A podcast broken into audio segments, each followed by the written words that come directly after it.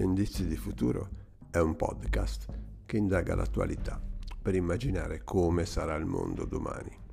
Io sono Roberto, oggi è giovedì 15 aprile 2021 e parleremo di carbone, polveri sottili e un mucchio di morti. Investireste i vostri risparmi per produrre un motore a gasolio o scegliereste di puntare su di un motore elettrico? Eppure l'Europa investe in gas, aumentando la propria capacità complessiva del 35% e spendendo 87 miliardi. Investireste in centrali a carbone oppure concentrereste la vostra attenzione sulle energie alternative? Eppure la Cina ha costruito centrali a carbone per un totale di 85 megawatt prodotti, azzerando l'impegno mondiale di abbassare tale produzione, in quanto il resto del mondo ha dismesso nello stesso periodo produzione per 50 gigawatt.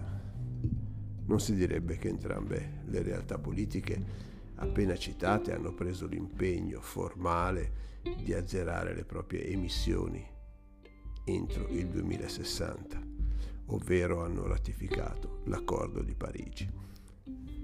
Ma dimenticando tale promessa, vi è un dato di cui si parla poco.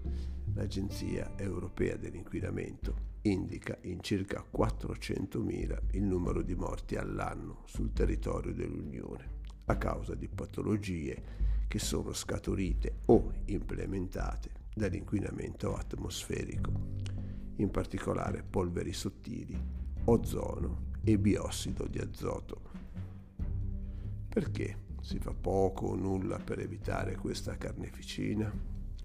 L'Organizzazione Mondiale della Sanità ha affermato che in Italia le morti di cui è causa l'inquinamento, in particolare le polveri sottili, è di circa 86.000 persone all'anno, un dato che ci colloca al primo posto in Europa e al nono posto nel mondo. Senza andare oltre con i numeri, su quale futuro scommettereste?